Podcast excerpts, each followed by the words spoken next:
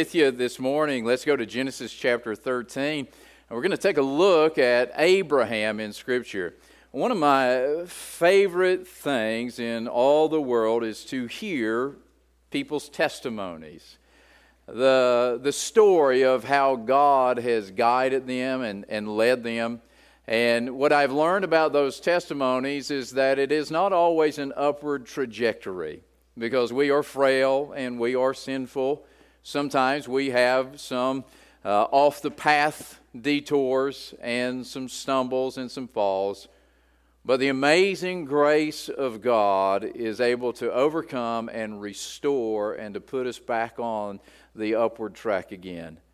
And as I look at this text of Scripture, I am reminded of the testimony of Abraham. I'm pretty sure God likes testimonies too because He's filled the Bible with them. We have personal stories, not just platitudes, not just theological dissertations, and not just concepts being unfolded and unraveled, but we have real life people who walked with God. And some of them give us a shining example, like Enoch that we saw last week, who walked with God and pleased God, and God took him home because of it. And then we come to a character like Abraham, which seems to be a little more complex. We know that he is revered and uh, that the end of his story is one of great faith and faithfulness. But when we read through the narrative, we find that there were some detours for Abraham and that it didn't disqualify him from the call that God had for him, but that God was able to take those and even build him uh, stronger in his faith for Christ and for the Lord and in his journey with God. Let's read the first four verses of chapter 13 this morning, Genesis 13, verses 1 through 4. It says, And Abram went up out of Egypt, he and his wife and all that he had, and Lot went with him into the south. And Abram was very rich in cattle and silver and in gold. And he went on his journeys from the south even to Bethel unto the place where his tent had been at the beginning, between Bethel and Hai unto the place of the altar which he had made there at the first. And there Abram called on the name of the Lord. Let's pray and invite God to be our teacher this morning. Oh Lord, we confess our inability to even pay attention to you for a small amount of time. It's so embarrassing for us to admit that, but we know it's true in our hearts. And so, Lord, we pray that your Holy Spirit would capture our attention this morning, that you would arrest our attention, that you would hold it as long as we are focusing on you and in your word, and that you might teach us through the life of Abraham how that we can draw near to you and how we can draw near to you again when we've been drawn away. Lord, I pray that you would make a major impact with this text of Scripture today, and that people might draw near to you because of the testimony of Abraham. Lord, I pray and ask that you would fill me with your Holy Spirit, that you would anoint me afresh and anew, that you would help me to preach your word with power and with clarity and conviction.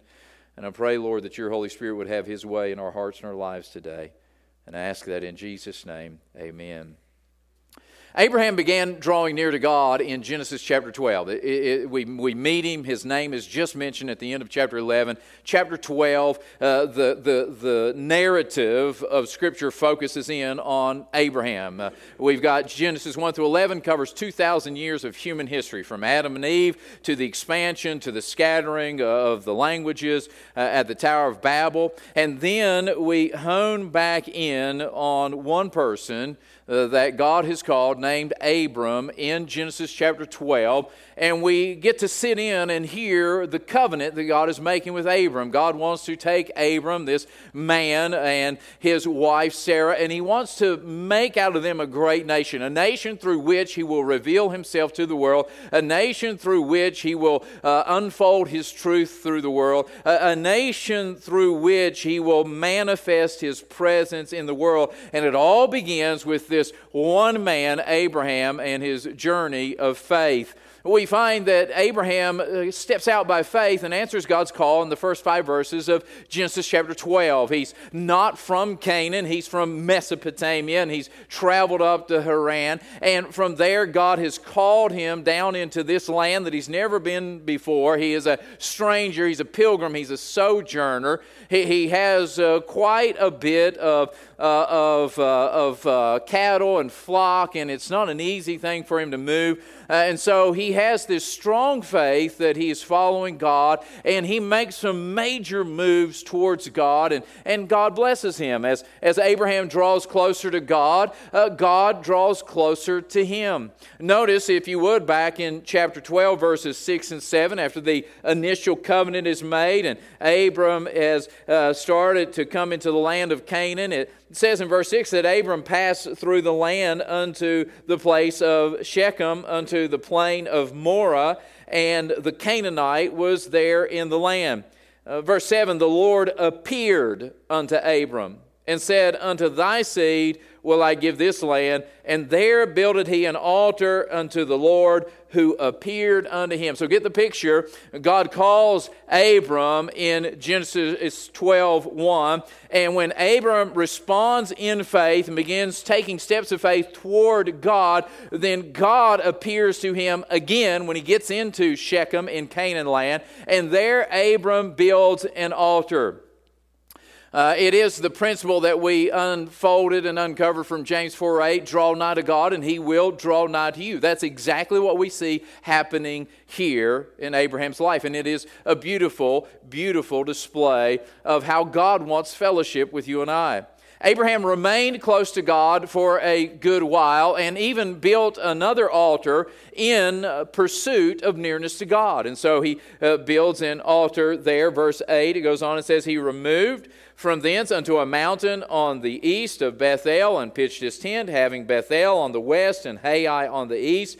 And there he builded an altar unto the Lord, and called upon the name of the Lord. And so, by my count, that's the second altar that he has built. What is the significance of the altar? Well, in Old Testament times, the altar was this, uh, this, this small table uh, built out of stones that was for the Lord. And what it becomes is God's property on earth. And whatever you put on that becomes God's property. And so they would sacrifice an animal and they would place it on the altar because that's not an animal that they're going to use for breeding and it's not an animal that they're going to use for eating. It is an animal that they're going to use as a sacrifice to God. They're going to give that to God as an expression of their worship, their dedication to Him. And so Abram is living close to God and he is drawing nearer to God as he has these altar encounters.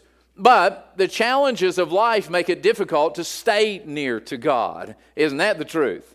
And uh, all of us have experienced that uh, the zenith, the highlight of getting saved and drawing near to God, and everything is fresh and new, and we're enjoying uh, God's uh, relationship with us. Uh, but then it seems like as we go on and keep trying to follow God, life can get difficult and it's not as easy to keep following God. That's what Abraham experiences. He's left Mesopotamia, Haran, he's come to Canaan, he's building altars, he's enjoying this favor and this closeness with God. But notice it says in verses 9 and 10 Abram journeyed going on still toward the south, and there was a famine in the land. And Abram went down into Egypt to sojourn there, for the land uh, famine was grievous in the land. So in this land of promise, this promised land that Abram has went to, all of a sudden life is not as easy and abundant as it was. In fact, it becomes difficult. There's a famine in the land. There's a drought. There's a shortage in the land.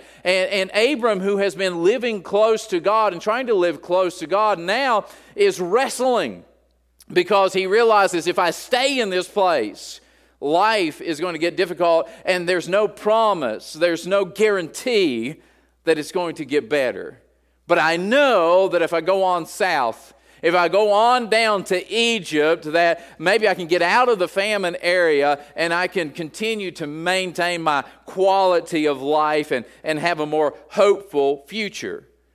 Soon, Abraham finds himself Abraham finds himself at a place distant from God, far from where God wants him to be. You see, when it says that he sojourned in the land of Egypt, you have to remember God never sanctioned Abraham to go to the land of Egypt. He never called Abraham to go to the land of Egypt. He never gave him the green light and the okay to leave the land. Even though there's a famine in the land and there's difficulty in the land, God is not the one who said, pack up and move on. Abraham was supposed to stay in the land of Canaan. Furthermore, we find that when Abram uh, goes down into Egypt, he feels that he has to pretend to be something that he's not to fit in with those people in that distant land. In verses 11 through 13, as Abram is going down, he says to Sarah, Sarah, you're a beautiful woman. And if we go into this place and I tell them that you're my wife, there's a chance that they'll kill me and take you. So, how about you just say you're my sister? We'll pretend not to be married. Now, I don't know, we don't have time to figure out how this all went, but I, I don't know too many wives who'd be cool with that. hey, honey, how about you just pretend not to be my wife for a little while? Oh, I'll do more than pretend. we, we can make it a reality, we can, we can make that permanent. But don't miss what's happening here. When he moves to this distant place and he's getting away from God, all of a sudden he's pretending to be something that he's not. He's changing his identity a little bit. You see, because Abram's identity is wrapped up in his marriage to Sarah, the promise was to Abraham and to Sarah that there would be a promised seed. And now all of a sudden he's pretending to be something that he's not. There, there's no mention of Abram building an altar in this place.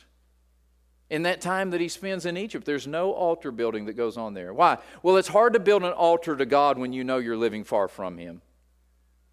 It's hard to, to pretend like you're, you're in good fellowship with God when you know in your heart there is distance there and you're not where you're supposed to be. It reminds us that he's no longer as close to God as he once was because there's no altar building that happens here.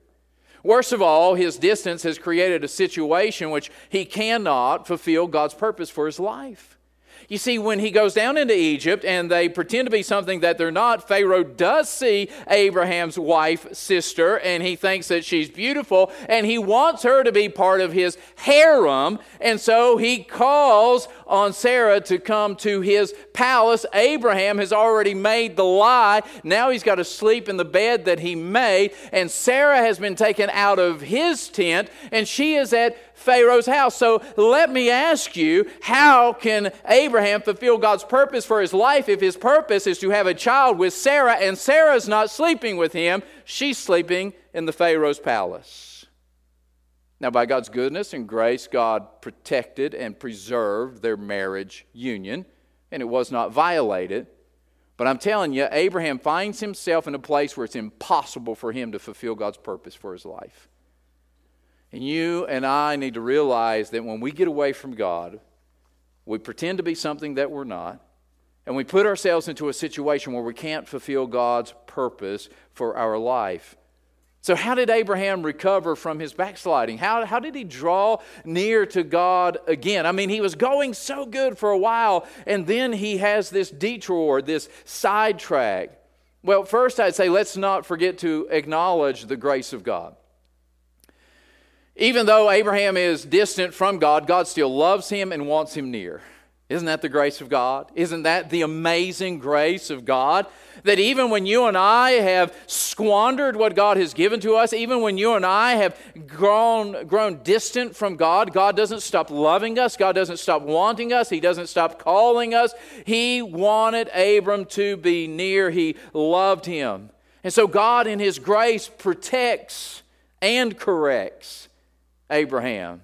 He protects him in that he doesn't allow Sarah to be taken in as a wife of Pharaoh. And he protected Abraham's life, which was his greatest fear, that they would kill him if they knew that he was married to Sarah. But he also corrects Abraham by letting his scheme crash and burn. And that is the grace of God. Let me tell you something. When God allows your plans to fall flat, that is His grace.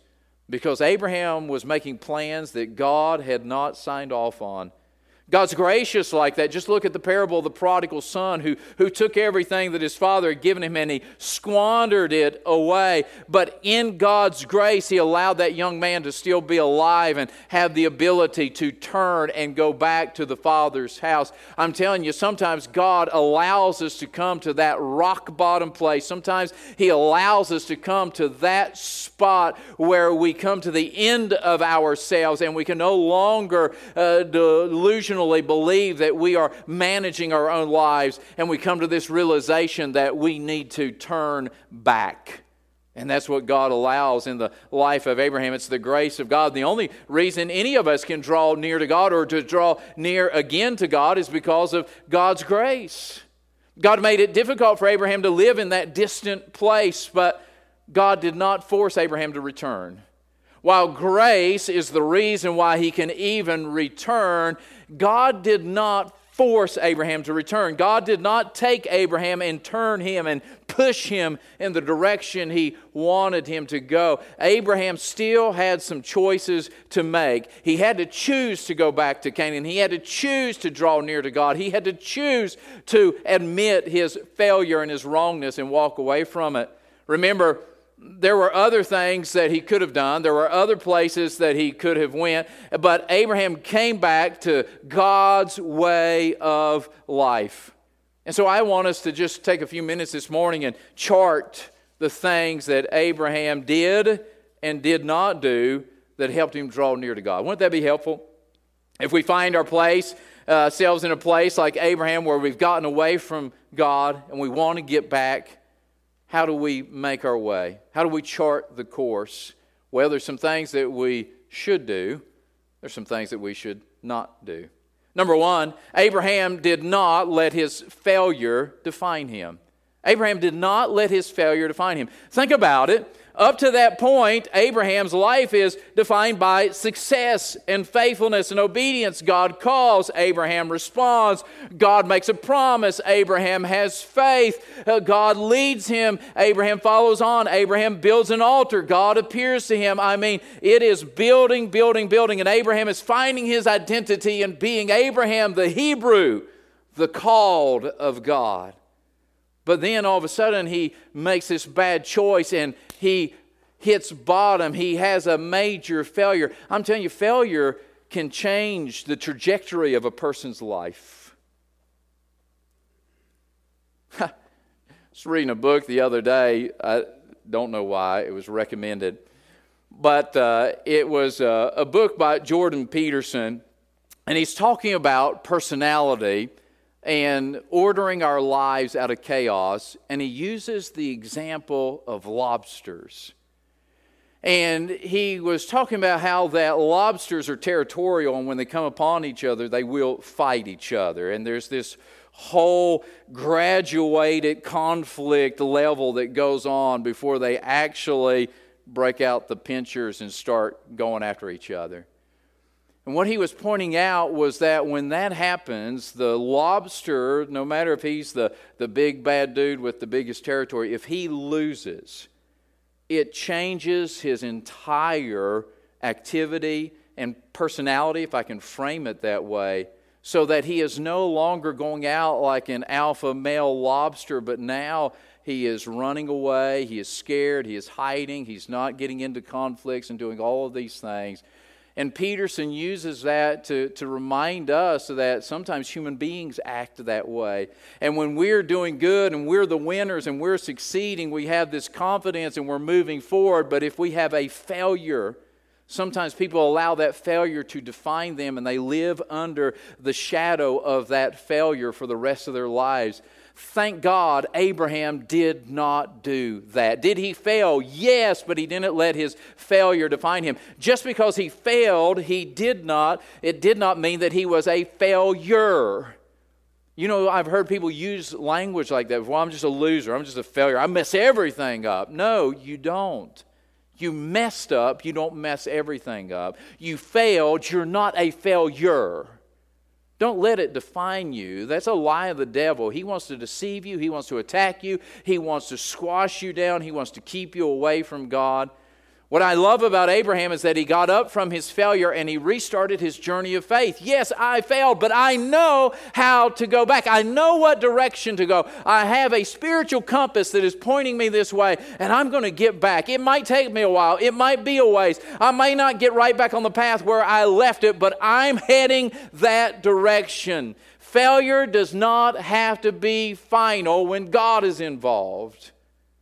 And so, if you're a Christian who has failed at some point in your life, don't let that define you. Don't let that be fatal. Don't let that be final because God is involved.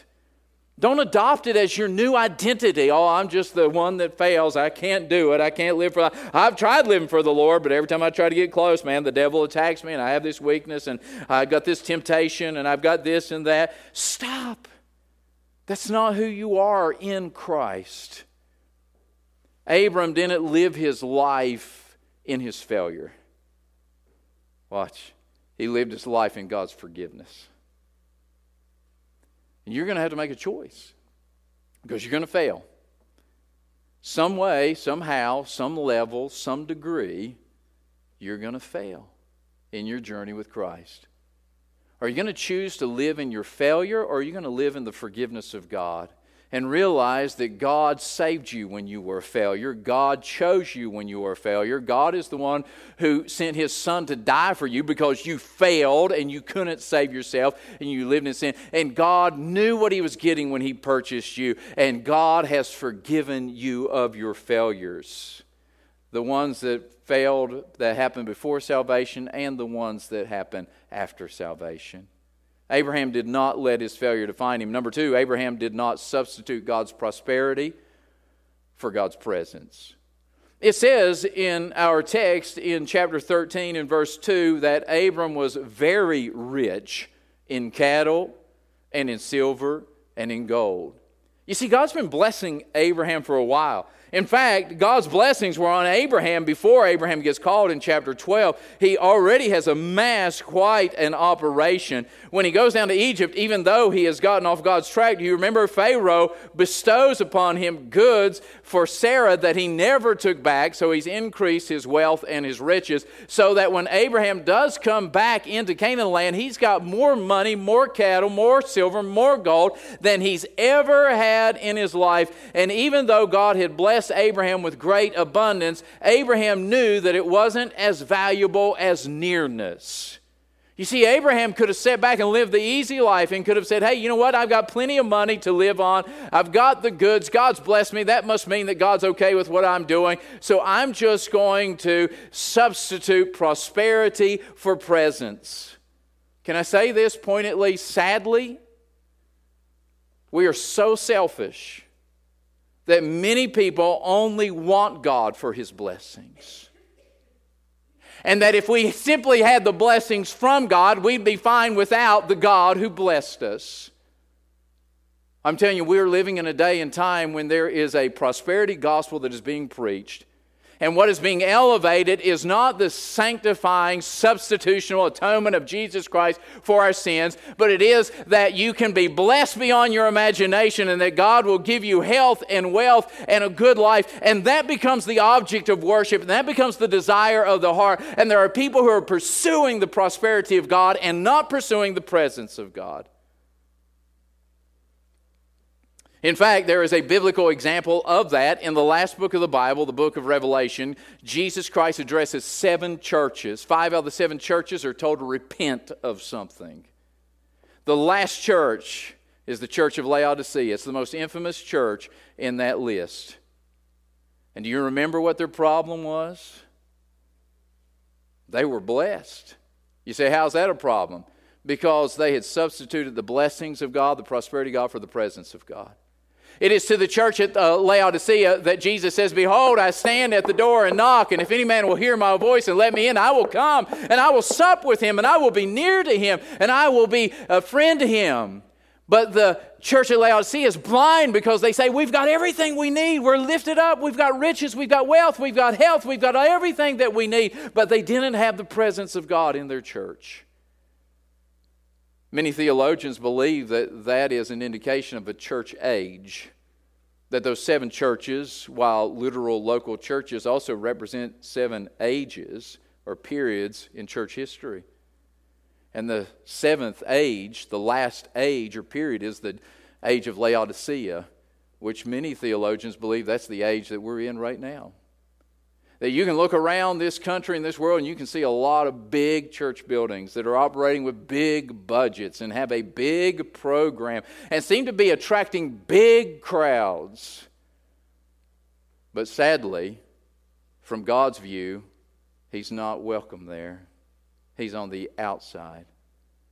And so Abraham does not substitute prosperity for presence. He realized that the blessings were worthless without the blesser.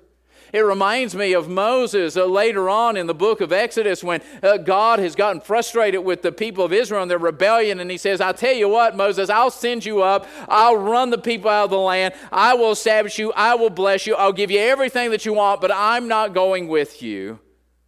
And unlike the Laodiceans, Moses falls on his face and he says, God, if you don't go, I won't go.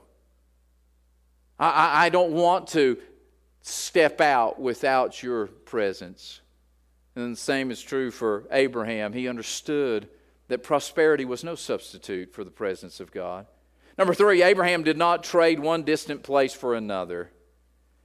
Abraham did not trade one distant place for another. Notice the geographical terms that are used in verse number three. And he went on his journeys from the south, even to Bethel, unto the place where his tent had been at the beginning between Bethel and Hai. Abraham went back to Canaan land, but he didn't have to. Do you understand that? There were more roads out of Egypt than just the one that led back to Bethel. He could have left Egypt and went back to Haran. He could have left Egypt and went back to Mesopotamia, where he was from. No doubt there would have been some feeling of familiarity and security. There would have been some comfortableness of going back to the place where he was from and revisiting and reconnecting with people in that old way of life. And probably some people would have welcomed him back. There were probably people in Mesopotamia and Haran who would have been, hey, good to see you, Abraham. We were wondering when you're coming back. Man, we still got your stuff. We'll strike up the deal that we had. I'm so glad that you're here. Let's have a party.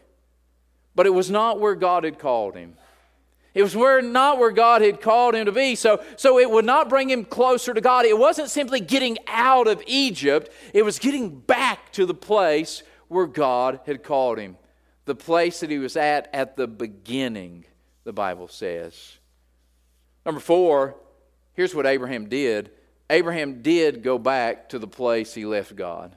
He went back to the place where he left God. Verse 3 says that he went back to Bethel. He went back to the place where he was at at the beginning. He went back to the place where the altar was. He didn't move on, he had to go back. You know, sometimes when we fail and we're embarrassed about our failure and we want to forget about our failure and we want to act like our failure never happened, and, and instead of turning back, we want to turn to the side and we just want to get out of there and forget or act like it never happened. But that's not how we get back to a place of closeness to God. We have to go back to where we left God. Understand, this is what the Bible calls repentance. It is that we acknowledge to God that we were wrong we find ourselves in this place of distance and our plans have fallen apart. And instead of saying, you know what, I'm going to pick myself up and I'm going to go on and do my own thing, we fall down on our knees and we say, God, I was wrong. You were right. I, have drifted from you. I am sorry. I, I want to get back to the place where I left you. Abraham knew exactly where he left God. And might I say, so does every backslider. Every person who's ever backslidden, got away from the Lord, we know where we left. We know where we were at. We know what God was doing in our life. We know what He was working on. We know what door He was pressing on. We know what corner He was rubbing off in our life when we decided to get away. And that's where we need to go back to. We need to go back to that place that we ran from. But there's good news. Going back to face God is not nearly as painful, shameful, or dreadful as we imagine it to be. Again, that's another lie of the devil. That's another strategy of the flesh that when we have come to that place of realizing that we failed, we think, I could never go back and face God. I mean, God was so good to me. He never did anything wrong to me, and I did this, and it'll be so painful to go back. It'll be so shameful to go back. I can't bring myself to do that. Let me tell you something it's not like that with God. It's like the prodigal son with God. It is when the son does come back, the father has been looking for him every single day on the horizon, scanning the view. And when he sees him, even though he's covered in mud and slop and stench and the filth of the world, the father runs to greet him. And he's not repulsed by the stain and the stink that he carries with him, but instead he wraps his arms around him. He draws him in. He covers him with the robe. He gives him him the, uh, the ring, he throws a grand party for him. Why? Because God is looking for you and I, the place where we left. Number five, Abraham did not go back, or Abraham did go back to the house of God. That word Bethel literally means house of God. House of God. El means Elohim. Beth means house. House of Elohim. House of God. Now, granted, the theology of the house of God would not be fully developed in Scripture uh, for another 2,000 years, but we catch a glimpse of it here in Genesis. What God would fully unfold in the New Testament about the house of God and the role that it plays in our life we catch a glimpse of it here in the life of Abraham. The house of God is synonymous with the household of God or the family of God. it, it is not about a cathedral, it is not about a, a, a, a place as much as it is about a people, about a family of God. Think about it. Paul said to Timothy, The house of God is the church of the living God. The church is not this building, the church are the people in this building. The house of God is is really the surest place to draw near to God. It's the surest place to draw near to God. Abraham may have been at a loss for many things, but he knew that was the place where he was near to God, and he goes back to that place. Later, Jacob would have a similar encounter when he's uh, uh on the lam from his brother, and he happens to spend the night in a place called Bethel, and he finds out God lives there. And he dreams a dream where God set up a ladder from heaven down to earth, and there are angels ascending and descending upon that ladder. And, and Jacob goes on in his run, and he spends 20 years away. But you know when he comes back, you know where he comes to? He comes back to Bethel, the house of God. And that night, he doesn't just have a dream, he finds out God was there. And he wrestles with God that night, and it changes his life. And he never walks the same after that. And he says, Hey, you know what? Eh, we're not going to call it Bethel anymore. We're going to add to it. We're going to call it El Bethel. Why? Because it's the God of the house of God. It's not just the place, it's the person of God. It's not just the building, it's the body of Christ. Think of it like a portal that brings you into the presence of God. If you want to get near to God, I am telling you that you need to come to the house of God. This is God's outpost on earth. This is the place where God's people gather together. This is where the family of God gets together. Sixth, and finally, Abraham did go back to the altar of God. So Abraham goes back to the place where he left God. He goes back to the house of God. He goes back to the altar of God. Look at it in our text, verse 4 unto the place of the altar. Unto the place of the altar which he had made there at the first. And there Abram called on the name of the Lord. The altar is the place where you get closest to God. The altar is not just the steps at the front of the church building. The altar is the place where you lay it all down to God. Right? Remember, we said the altar is God's real estate on earth. It's the place where we bring our sacrifice and we say, This is yours, God. I'm giving this to you. I'm not taking it back off the altar. I'm laying it down on the altar for you. Every Christian should have a personal altar of prayer.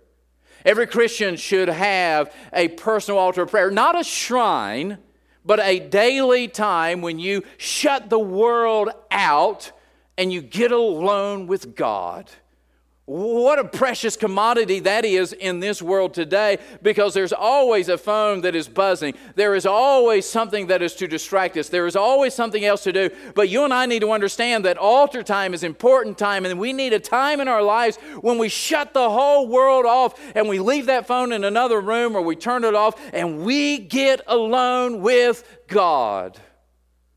Abraham went back to the altar. Going to the altar is a place when you present yourself as a living sacrifice to God. The, the Old Testament was a place of dying sacrifices. You executed the sacrifice. That's how it stayed on the altar. In the New Testament, Romans says that we are to present our bodies a living sacrifice unto God. You know what's so tough about a living sacrifice? It crawls off the altar. And you know it's true. How many times have you laid yourself down to the Lord? It's all yours, Lord. I'm giving it all to you. You can have control of my life. I know I've done it again. I'm giving it all to you. And we get up and we walk away from that place. We do good for a little while, but then pretty soon the old default mode sets in and we want to take control of our lives again. And that's why I'm telling you, it's got to be a daily time with God. It doesn't have to be a special shrine. It doesn't have to be a special place. It, it doesn't have to be uh, a set of steps that you kneel down. But it, it does need to be a, a time when you get alone with God and you shut everything else out. Because I can tell you this you will never draw near to God without coming to this place of personal and total sacrifice. If you never come to the place where you say, It's all yours, God, you know what Abraham was saying? Now, we're never told that the famine stopped. Now, I assume that it did, but we're not told that it did. You know what Abraham's doing? He's saying, God, I'll go back and live in a land of famine if that's where you want me to live. I will leave that up to you. If it costs me my cattle, if it costs me all my gold, if it costs me everything that I have to live in that place that you've called me to, I'm willing to sacrifice it. I, am not going to run away from you just so that I can live a better life. And until you and I come to that place of total and personal sacrifice to God, we're not going to draw as near to Him as we want to be. And so let me ask you this morning have you been migrating toward Egypt? Do you feel the distance between you and God? Really, the most important question is are you ready to come back to God? Would you bow your head and close your eyes with me? As you bow your head and close your eyes, uh, stand to your feet this morning. I just want to ask you privately while nobody else is looking around. I want to ask who would be honest this morning and, and say, I need to draw near to God. Right? I, I, I'm not talking about the details. I'm not talking about how far you have went or not went. I'm asking, do you feel that you need to draw near to God today? If that's you, then why don't you just leave your seat at this moment and come to this altar as we stand and get ready for prayer? If your heart's desire is to draw near to God today, won't you come? You see, because we take the first step as James said, draw nigh to God, and he will draw nigh to you. Abraham had to get up and leave the land of Egypt and head back to the land of Canaan. How about you, friend? Does your heart long to be near to God? Then won't you take that step this morning? Dear Lord, I thank you so much that you are a God of second chances, a God who allows us to return when we've drifted away. Lord, I'm so thankful that our failures do not bar us from future nearness, but that we can draw closer to you even after our failures than ever before.